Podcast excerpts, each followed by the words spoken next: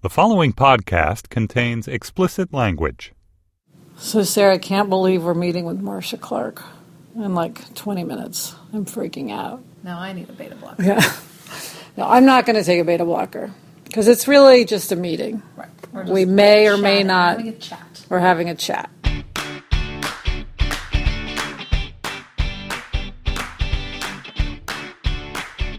Hi, and welcome to Happier in Hollywood, the podcast about how to be happier, healthier, saner, more creative, more successful, and more productive in a backbiting, superficial, chaotic, unpredictable, fundamentally insane world. I'm Liz Kraft, a T V writer and producer living in Los Angeles, and with me is my writing partner, Sarah. That's me, Sarah Fain, also a T V writer and producer living in Los Angeles. On this podcast, we talk about being writers in Hollywood, being friends and business partners, and how to fight and win the war of attrition that is life in Los Angeles. Happier in Hollywood is all about how to survive and thrive no matter where you are or what you do. In this episode, we'll talk about how to give good meeting. We'll also talk about our first meeting with Marcia Clark. Yes, that Marcia Clark, lead prosecutor in the O J. Simpson trial.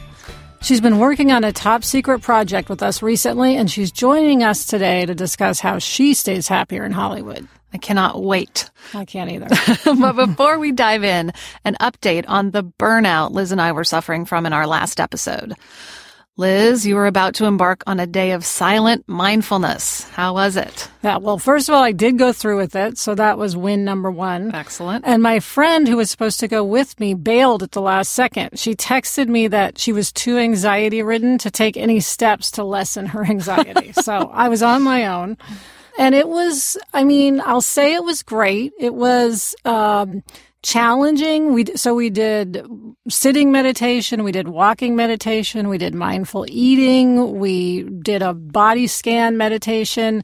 And it, my thought during it, which is going to sort of sound like I didn't like it, although I did, was that it reminded me of childbirth. And it was like going into that, I was like, okay, I'm going into this and I, there's no way out but through. Right, right. And that's kind of how I felt about six hours of silent mindfulness. Like once I started, even though I said to myself I would leave if I couldn't handle it, I really knew I wouldn't because I'd be too embarrassed.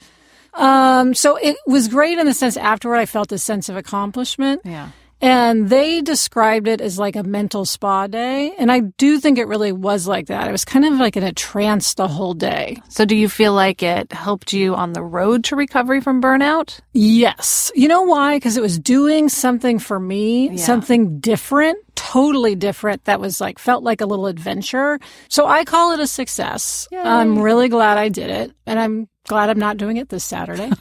You had the mission to get a pedicure. Did you get a pedicure? I did. I got a pedicure. Yes. And I went to see a movie by myself. Oh, what movie? I don't want to say because we know the person who wrote it and I didn't love it. So, okay. So I just keep that to myself. Okay. Um, I think going to see movies by myself is sort of my version of silent meditation. Mm. You know, it's not obviously six hours. With just, popcorn. Exactly. Silent meditation with crunching. Yeah. Of course, the best cure, I think, for burnout is getting good feedback on the script that we were writing that yes. did burn us out. And we got positive feedback. And so now we're reinvigorated and refreshed. And we now have to dive into the next draft because rewriting in Hollywood is never done. Never. Ugh. Okay, Liz, it's time for a segment we call From the Treadmill Desks Of, where we talk about what's most pressing in our work psyches this week.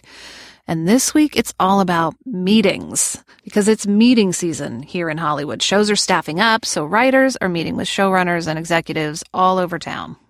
Okay, side note, what we call meetings, most people call interviews. In television, there's a season in the spring when shows hire their staffs for the following season. And even shows that have been around for a while will often have staffing changes. So this is when everybody's just talking to everybody and like trying to find a job. So, Sarah, you and I have been on both sides of the meeting couch. Yeah. Sometimes we're hiring. Sometimes we're trying to get a job. But, you know, in many ways, Hollywood meetings are just like getting a job at an insurance company or a bank or a bakery.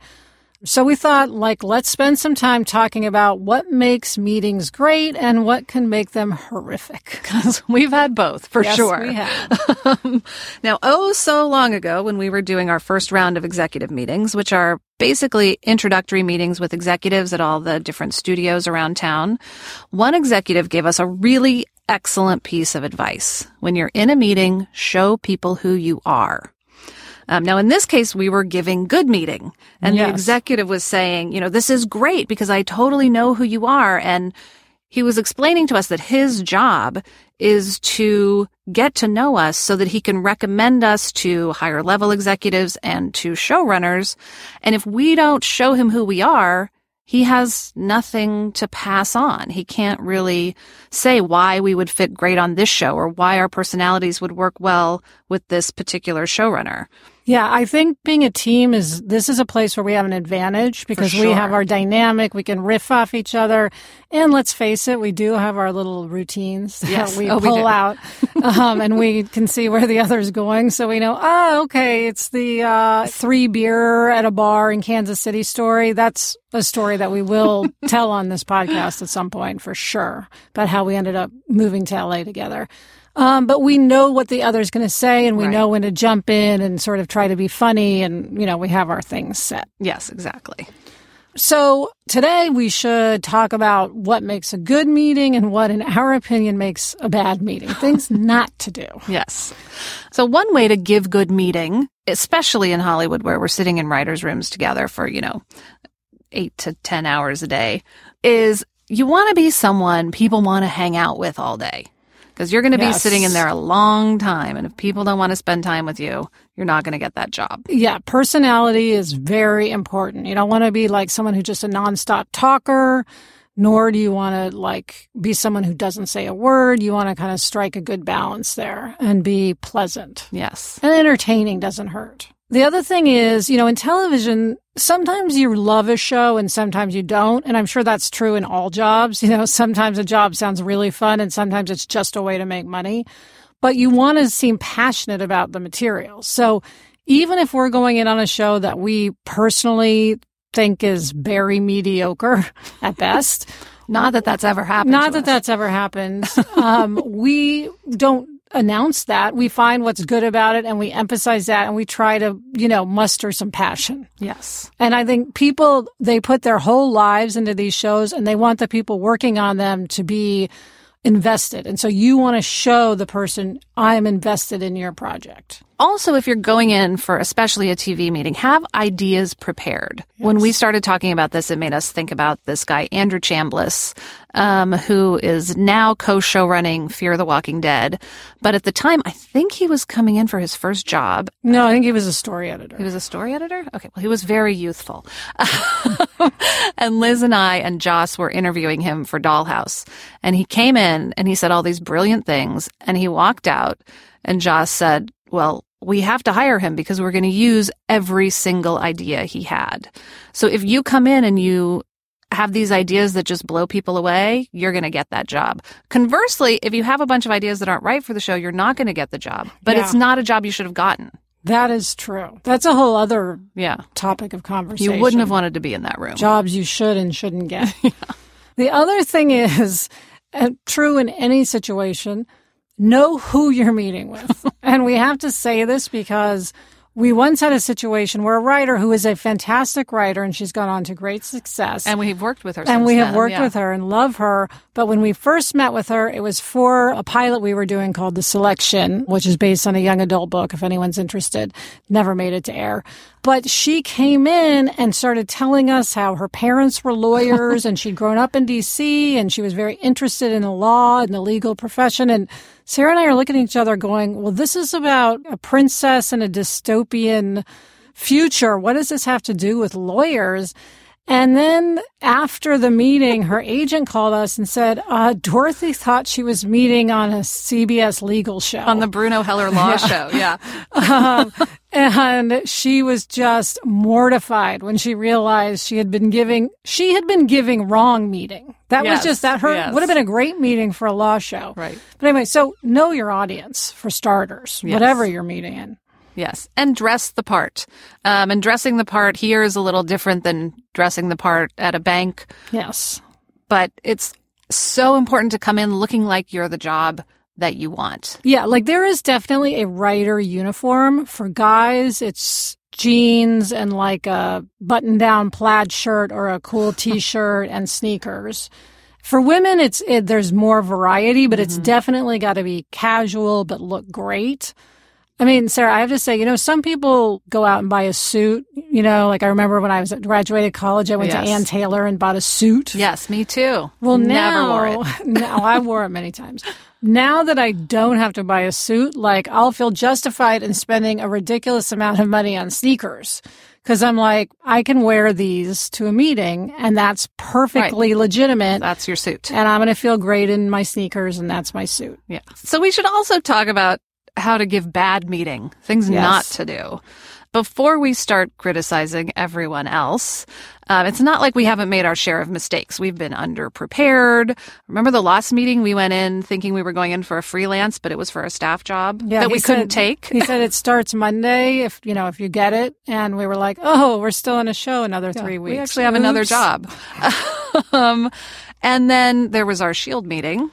We were on The Shield for um, three seasons. Amazing job. Met my husband there. But when we first went in, we were so nervous because it really so was nervous. our favorite show. Yeah.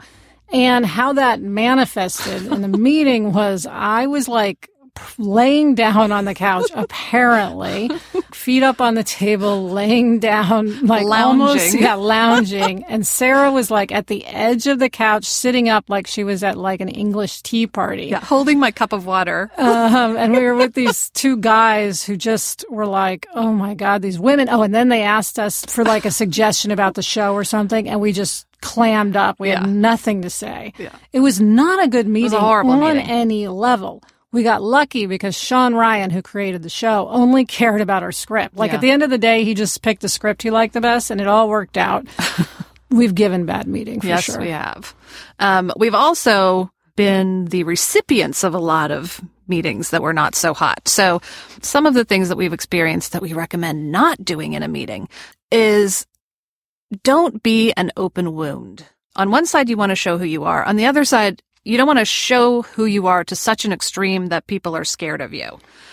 Yeah, you don't I want have to feel felt like, like a therapist in a meeting. Yes. And you don't want, because I don't want to be this person's therapist for the next eight months. No, you don't want to feel like you're going to be doing your job and also like taking care of them. And then, you know, another thing is don't be condescending toward the job. And this mm. kind of goes to the, you know, on the plus side, we're saying be passionate about the material. I mean, we've had people come in and just be like, oh, yeah, I can help you out. I'll bang out these scripts with my eyes closed. And it's like, well, it's not that easy. So I don't really want you banging these out with your eyes closed. And if that's your attitude before you even have the job, like, how are you going to be month three? Right. Yes. That is a big turnoff. Any show is hard to make. Any job is hard to do. Like, you know, being a receptionist or, as I could say, a hostess at a restaurant, as I've done, and it was harder than for me than being a T V writer. You know, you've got to respect the position. Yes, absolutely. Moving on to the most awkward moment we've ever had in a meeting. And this is not like a how to give bad meeting no. thing. This is really just like a moment that stands alone. If anything ever bad happens to you in a meeting, just remember this and you'll feel yes, better. Yes, exactly. So we were sitting in a meeting, we were interviewing this woman, and just over the course of, you know, question and answering, in the middle of a sentence, her tooth fell out. Her front tooth fell out and landed on the carpet. And it was, I mean, that is a conversation stopper. If ever there was if one. If ever there was one. And she she picked it up and she put it back in her mouth and she said, oh, I meant to tell you before the meeting that that might happen. Yeah, and it was, I mean, how do we continue? I mean, we were biting our yeah. lips. I was trying to think about, you know, lost loved ones. I mean, it was so Desperately hard not, not laughing, yes. But I will say, if something like that ever does happen to you, she handled it with perfect aplomb. She just said, oh, excuse me, I meant to inform you of that. yeah. And anyway, back to my point about these yes. characters. And she just went on with total grace. And I mean, that is the kind of person you want on a set. Absolutely. No, if like that is the person who, when something horrible happens, you want that woman who's going to just like put her tooth back in her mouth and get on with things. You know, you can count on her. Having said that, if one of our teeth ever falls out in the meeting, let's just crawl out immediately. Yes, I, I would not I, handle it that I well. I wouldn't handle it the way she did. She was a rock star. Yeah.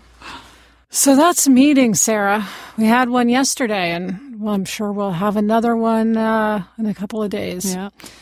What are your strategies for giving good meeting? What are your horror stories, more interestingly? Let us know at happier in hollywood at gmail dot com. One meeting that will forever stand out in our memory is our first meeting with Marcia Clark. Coming up, an interview with the woman Liz told, "You are my Madonna," after a word from our sponsor. Your Honor, I am offended by Mister Cochran's remarks as a woman and as a mother. Mister Cochran may not know what it's like to work a seventy-hour work week and also take care of a family, but I do. And many other people do, too. To belittle my child care issues in your courtroom is unconscionable and totally out of line. That was Sarah Paulson playing Marcia Clark in the Fox show The People versus O J. Simpson. Sarah Paulson won an Emmy for that role. Now, Sarah, no one has ever won an Emmy playing me. Has anyone ever won an Emmy playing you? Sadly, no. I don't know how that has not happened. Um, it's definitely something to aspire to, but there are so many things about Marcia Clark that are aspirational and inspirational. We've known her for a year now and only get more awed by her. And we started pretty awed. Definitely. We were so nervous and excited when we first met her. Me in particular, as someone who watched the entire O J. Simpson trial on T V, like literally gavel to gavel. It was an obsession. Um, and if somehow you don't know who Marcia Clark is, she is, of course, most famous for being the lead prosecutor in the O J. Simpson murder trial. She's a best-selling author. Her account of the Simpson case, without a doubt, went to number one on the New York Times bestsellers list. She's also a best-selling crime fiction author. Our personal favorites are Moral Defense and Blood Defense, which is a number one Amazon bestseller. And because she doesn't have enough to do, she still works as a lawyer, though now she's on the defense side. Most relevant to us, she also happens to be a great T V writer, which is how we've been lucky enough to get to know her. We're working on a project together, and we love it, but we can't share any details yet. But someday. Yes. So, Marcia Clark, welcome to Happier in Hollywood. Yay! Yay! Thanks for having me, guys. This is so fun and it's exciting. And when you first told me you were doing this podcast, I just thought, how perfect is this? It's awesome. Oh, thank you. We're very, you're our first, like, big guest, so we're very happy to have you here. And very nervous. Nervous? Especially you, because you're such a good interviewer and interrogator. Yes. So, no, no, clearly not that good. Wait, we but, should say before we dive in, yeah. When the three of us get together, we um, tend to swear a lot. So there could be bad language. I don't know what the fuck she's talking about. It could happen. Never happened. um, well, let's start by talking about your sort of accidental reality T V stardom. um, most people came to Hollywood to be famous, and you did not. That was not what you set out to do. Can you tell us about what it was like to suddenly be a famous person when you didn't want to be? It was crazy. It was completely crazy, and it was like being in an alternate universe, like Bizarro World, because, yeah, I didn't look for it. I didn't want it, and I knew it would be a kind of a high-profile case. But high-profile at that time in the world, and especially in Los Angeles, meant, you know, they'll show up at the arraignment. They may spell your name right. They may not even mention your name, right? And then they'll come back for the verdict, maybe. But probably not. They'll just hear about the verdict and write about it. So whatever. And then all the, you know, satellite trucks show up and all this stuff, and it gets crazier and crazier and crazier. And then it came this moment where people started asking for my autograph. Oh. And the first time that it happened, I was with my kids, two and four and a half or whatever, tiny, and they're running all over the place. And I'm in the mall, and you guys know what it's like when kids are little, and Liz, especially yeah. with little boys, yeah. but no, because Violet's yeah. nuts. She's Sarah's daughter. Sarah's daughter. She's got the energy. Yes. Like, she's amazing. So, you know, they're like electrons. They never stop moving. And I'm scared. I'm alone in the mall, blah, blah, blah. And this girl comes up to me and she goes, "Can I have your autograph?" And I said, "Why?" And she got, I really meant it. And she like got mad at me. She was, "You're famous. Hello. You owe me. It's like you owe me this kind of." And I just like, I was scared. Like, what if she winds up in my jury pool? Right. Right. Have write- you have to sign that autograph. And I never got over that feeling of, I feel ridiculous. You know, eventually you kind of get used to it, but I'm never going to get over that feeling of, what? Why? Well, speaking of how hard that trial was, and you've told us that it really shredded you, yeah. you know, afterward. And we talk all the time and to each other about sort of having to rise from the ashes in our career over and over. It's like something bad will happen and then we'll be like, well, we're back in the ashes. Now we have to rise. And you, of course, went through such a public trial, metaphorically and literally. What did you do to come back? Like, how, how did you rise? You know, you guys are kind of inspirational to me that way because you rise quickly. Oh, you well, really we're not dealing with the trial of the century. But you know, but still, no, no, no. This is like something I think this is relevant to everybody because everyone has setbacks. Everyone's going to lose at some point or another. You lose. You know, it, yeah. it happens. It's inevitable. And how you get back up is, to me, the issue. Losing is inevitable. Rising is your challenge and is your must. And you guys do it quick. You turn on a dime, you dust yourselves off, you get up and you go forward. And that is absolutely critical in Hollywood, yes, but everywhere. You know, I mean, everybody does. Hollywood, I think you get the shit kicked out of you more often than most. Yeah, yes, right? True. Because people fire you for no reason. You know, yeah. I don't like the way you looked at me, or you looked at me. You know, I mean, how about that? You know, I don't. I demand that you not look at me. Who's ever heard of that shit? Yeah. Until I came to Hollywood, I never heard of this. You know, don't look at me. Yeah. Okay, whatever. That's just anyway. Yeah. So you all have to. Everybody has to learn how to rise. It took me a long time because it. Uh, you know. The search for the truth, bringing justice, standing up for the victims was so in my heart, so much a part of me, so important to me. And when I worked in the defense side, it was too. You know, justice for the defendant didn't necessarily mean getting him off. It meant getting him convicted of what he should be, getting the right sentence, getting him into rehab if that's the case. So that was kind of always my driving ambition. And to see it shredded the way it was, just completely disassembled by all these forces that had nothing to do with the case and the way in which people seemed to not care about two innocent people who were slaughtered was just too much. It just, I just kind of lost my faith in everything and had to walk away. And it took me a long time. I wound up getting up and getting out on a physical level. I went and did a book tour. I did all kinds of appearances. I hosted T V shows. I hosted radio shows, and all this shit. So on the outside, it looked pretty good. On the inside, I was, I think I was still pretty squashed, and it was really interesting. Sarah Paulson, we became friends yes. after the shooting of the miniseries, which I want to just tell everybody because they always think we were consulted. Wow. They were forbidden to consult with us, any of us. So no one was talked to. Nobody talked to me or Chris or anybody about what really happened. And so the remarkable thing about Sarah's performance is she managed to capture how I was feeling on the inside so completely without ever talking to me. I, yeah, just, I think that's just amazing. Part of her genius. But she said, you know what? There's a way in which I think that trial squashed you. Mm. And you have to come back. So she said that today. So she said that, yeah, twenty years later. Wow. Thanks to her, I think I did. Largely wow. did. I mean, I think there was a way in which my friendship with her and her performance in the miniseries was so healing, was so mind-blowingly revelatory. I, I think it allowed me to see, hey, you know what? You're a human being.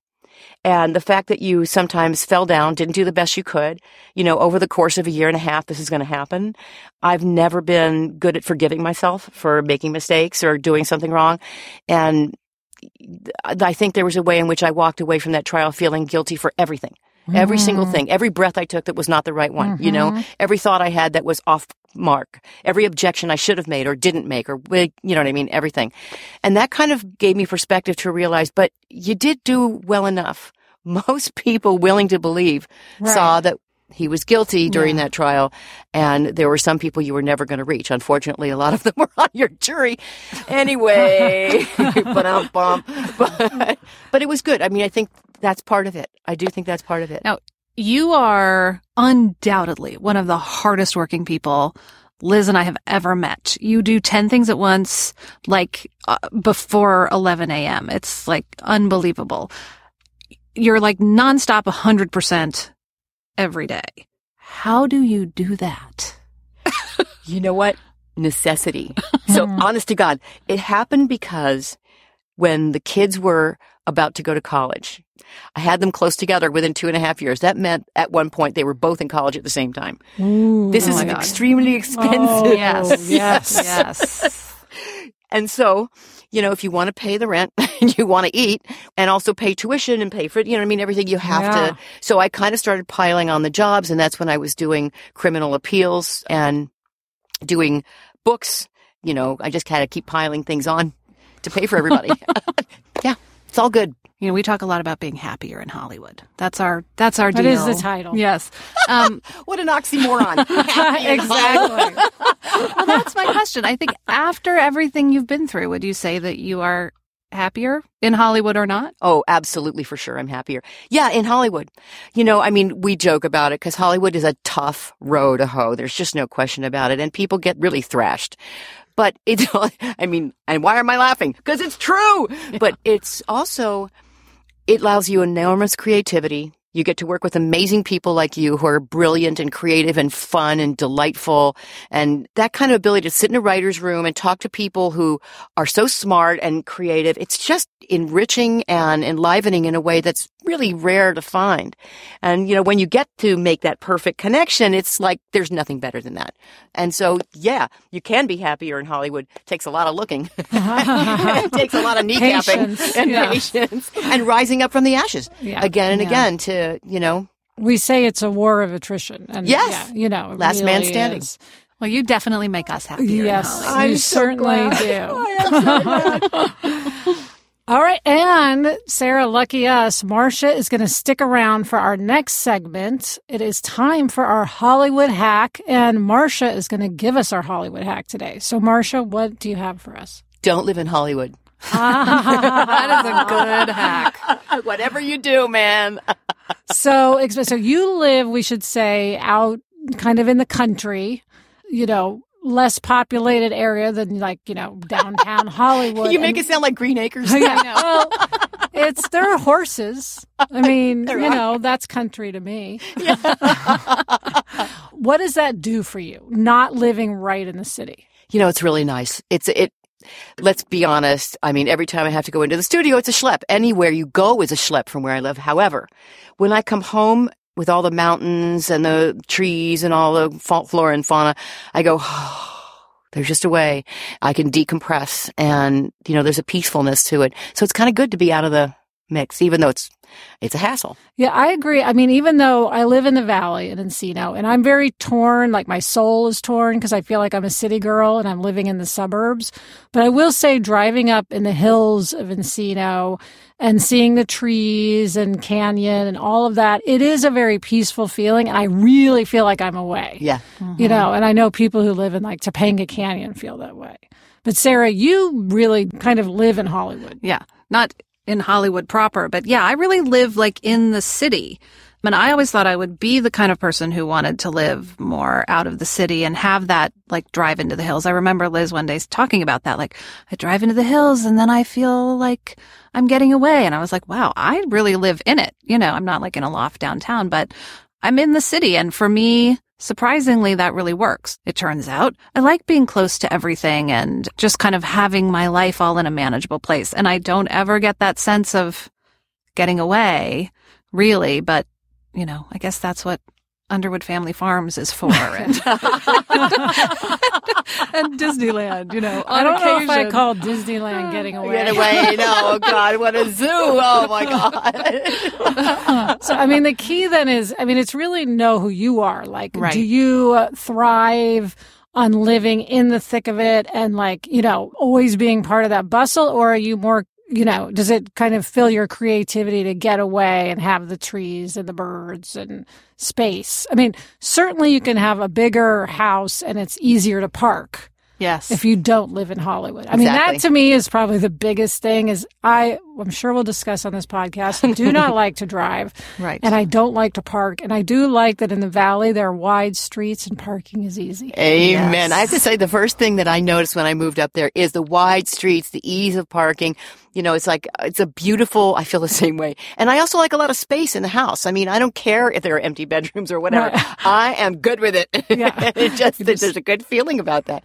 But I also get what you're saying, Sarah, having things be close. Whenever I stay with a friend of mine who's closer into town and I roll into Beverly Hills or just, or, you know, roll into Sherman Oaks or whatever. And it's all very easy because she's so central. I yeah. think, oh, I miss that too. Mm-hmm. There is an it's appeal. Cool. Yeah. yeah. Oh, yeah. Yeah. Well, Marcia, thank you so much for being on our podcast. It was my you pleasure. So, so much. We adore you. Guys, you and so so love fun. You so much. It's so fun. We love you yeah. too. That's why we're always going to be working together from now on. That's all there is. Yes. Okay. Done. Okay. Done. Thank you for having me. This was so, so much fun. I'll come back if you want me to. Oh, uh, yes. Oh, that was so fun. It was. I love her. So before we say goodbye, did you have a celebrity sighting this week, Liz? I did not, unless unless you count that I was at a fundraiser and saw Melissa Rivers and Judy Collins, but that's not in the wild. Yeah, I do not count that. um, but I did have a celebrity sighting. I saw Tiffany Amber Thiessen, who, as you know, was Kelly Kapowski in Saved by the Bell. Amazing. And she was on Beverly Hills nine oh two one oh. She came in as the vixen. I the original saw, one. Uh, yes, the original nine oh two one oh. I saw her at the Encino Dry Bar. I was getting my hair blown out for a sort of big fundraiser event for Jack's school. As I was walking out, in walked Tiffany Amber Thiessen. Now, I have to say it wasn't that exciting because she, I used to see her at my Pilates place all the time. Remember when I used to do Pilates with Christina Ricci? Yes. It was, it was me and her and Mayor Garcetti's wife. Ah, Hollywood. And that's it for this episode of Happier in Hollywood. How do you give good meeting? Let us know. Email us at happierinhollywood at gmail dot com. Or is there something about Hollywood you're dying to know? Leave us a voicemail at nine four nine happy two one. Special thanks this week to the incredible Marcia Clark. Her latest book, Moral Defense, the second in the Samantha Brinkman series, is available on Amazon or wherever you buy books. Thanks to our producers, Kristen Meinzer and Jennifer Lye, and also thanks to Andy Bowers of Panoply. Thanks to Gretchen Rubin. Happier in Hollywood is part of the Onward Project. Get in touch. I'm on Twitter at Sarah M. Fain, and Liz is at Elizabeth Craft. If you like the show, please be sure to tell a friend or twenty and subscribe to us in iTunes. Until next week, I'm Sarah Fain. And I'm Liz Craft. Thanks for joining us. It's a fun job. And we enjoy it. Oh, by the way, I do have another idea for you. Uh-huh. Oh, you nice. Should I do. Awesome. We can talk about it over sushi. Yeah. Yes. Who wants to go to Katsuya? Yeah. Oh, loving that. Oh, I man. do. I'm in. I'm in.